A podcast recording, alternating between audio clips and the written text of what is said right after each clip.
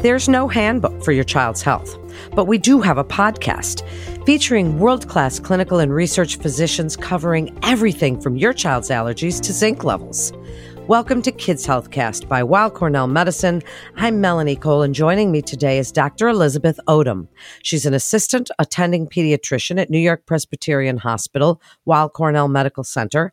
She's an instructor in pediatrics at Weill Cornell Medical College, Cornell University, and she's a certified lactation counselor and she's here today to tell us about the introduction of solid foods with our babies and such an exciting time.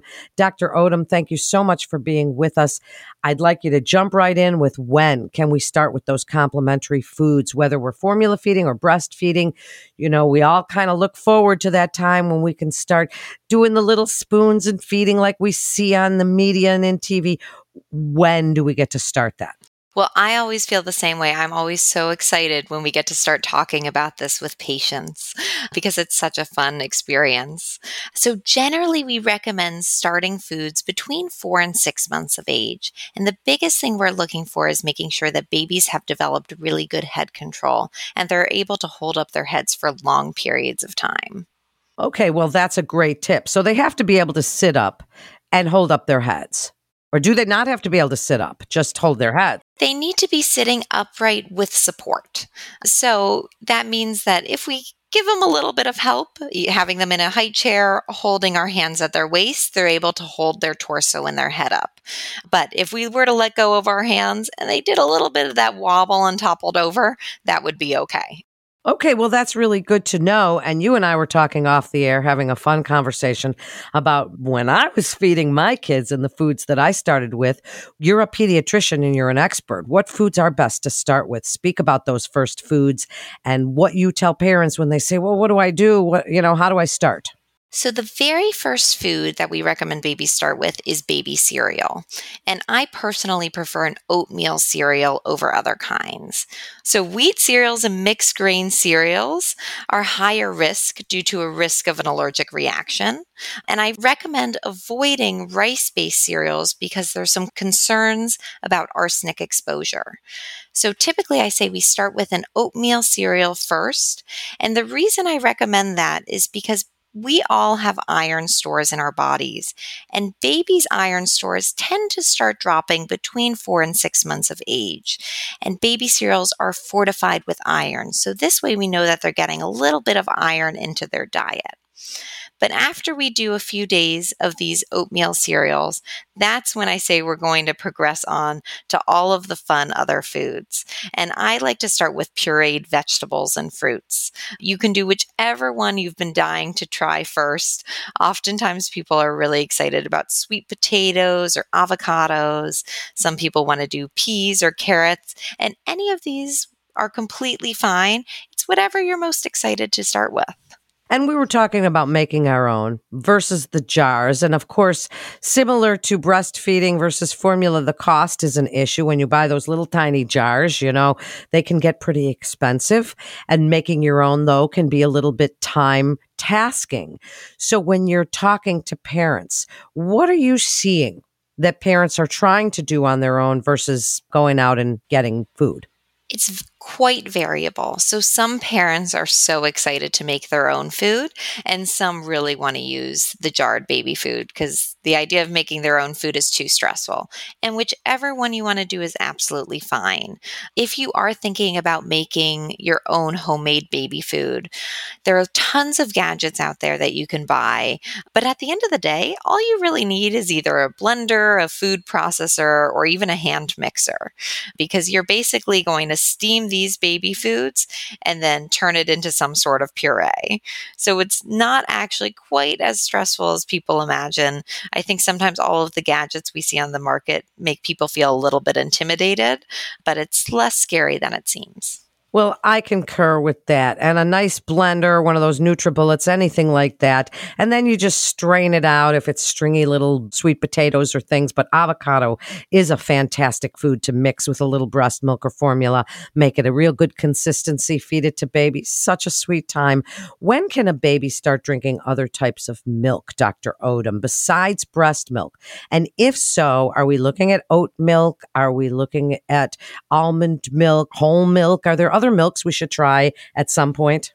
Typically, a baby needs to be drinking only formula or breast milk for the whole first year of life. And after they turn one year is when we can start introducing other types of milk. And we recommend they drink whole cow's milk. There are a lot of discussions out there about the different types of plant based milk, but almond milk, oat milk, these things are very low in protein and they aren't really a balanced milk for babies. If you really don't want to do cow's milk, I tend to prefer soy milk because it has a good amount of protein and fat. Pea milk, which is made with pea protein, is also a decent option, but I definitely recommend that you talk to your doctor about this if you're thinking about trying other types of milk. Well, that was great information. Now, as we're looking at these new foods, you mentioned starting with an oatmeal type food and then trying our vegetables and fruits. How long do we wait before we introduce new foods to a child? And what are we looking for as far as red flags for allergies or intolerance? So, we recommend that babies wait three to four days after trying a new food before we introduce anything else new. And we're watching really closely for an allergic reaction. The biggest signs of an allergic reaction that we're looking out for is rashes, hives, vomiting, swelling of the lips or tongue, or difficulty breathing.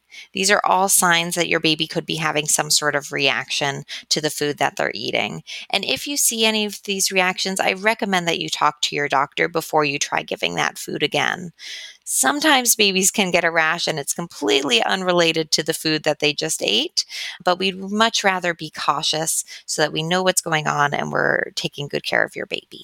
Dr. Odom, I think one important aspect of when we start to feed our baby other things is that some parents look towards fruit juice. Now we're talking solid foods and the little bird mouth opening. It's so sweet.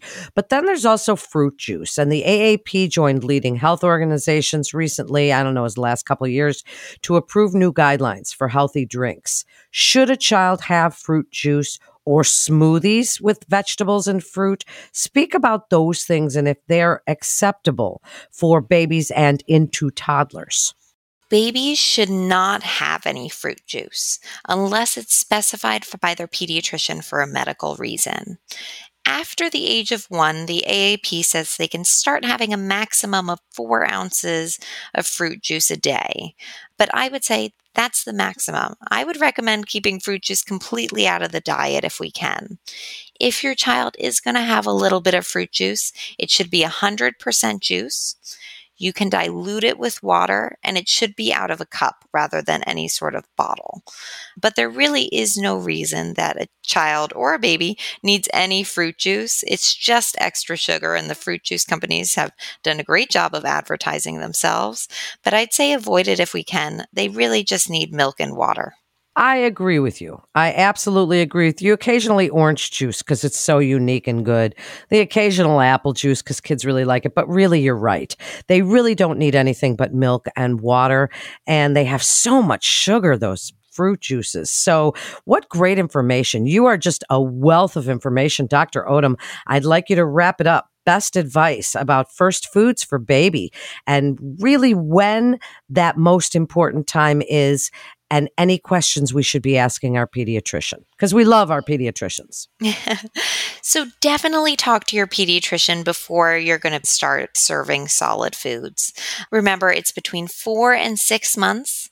Your baby should have really good head control and should be able to sit with support and then embrace it in the beginning, babies aren't getting a lot of calories from their food. They're still getting all of their calories really from milk, but it's a really fun experience. Developmentally, it helps them to develop and control their tongue movements. It helps with fine and gross motor skills.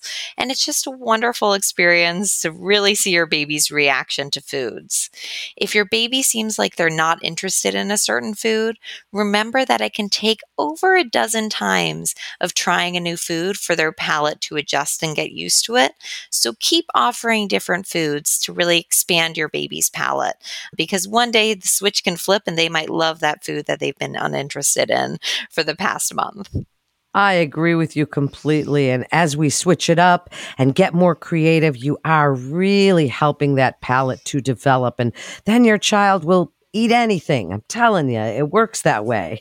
I don't know. But thank you so much, Dr. Odom. What great information you've given us today. And Weill Cornell Medicine continues to see our patients in person as well as through video visits, and you can be confident of the safety of your appointments at Weill Cornell Medicine. That concludes today's episode of Kids Healthcast. We'd like to invite our audience to download, subscribe, rate, and review Kids Healthcast on Apple Podcasts, Spotify, and Google Podcasts. For more health tips, go to weillcornell.org and search podcasts. And don't forget to check out our Back to Health series. There are so many great podcasts there. I'm Melanie Cole. Thanks so much for joining us today. Back to Health is your source for the latest in health, wellness, and medical care for the whole family. Our team of world renowned physicians at Weill Cornell Medicine are having in depth conversations covering trending health topics, wellness tips, and medical breakthroughs. With the spotlight on our collaborative approach to patient care, the series will present cutting edge treatments, innovative therapies, as well as real life stories that will answer common questions for both patients and their caregivers. Subscribe wherever you listen to podcasts. Also, don't forget to rate us five stars. All information contained in this podcast is intended for informational and educational purposes. The information is not intended nor suited to be a replacement or substitute for professional medical treatment or for professional medical advice relative to a specific medical question or condition. We urge you to always seek the advice of your physician or medical professional with respect to your medical condition or questions. Weill Cornell Medicine makes no warranty, guarantee, or representation as to the accuracy or sufficiency of the information featured in this podcast, and any reliance on such information is done at your own risk. Participants may have consulting, equity, board board membership, or other relationships with pharmaceutical, biotech, or device companies unrelated to their role in this podcast. No payments have been made by any company to endorse any treatments, devices, or procedures, and Weill Cornell Medicine does not endorse, approve, or recommend any product, service, or entity mentioned in this podcast. Opinions expressed in this podcast are those of the speaker and do not represent the perspectives of Weill Cornell Medicine as an institution.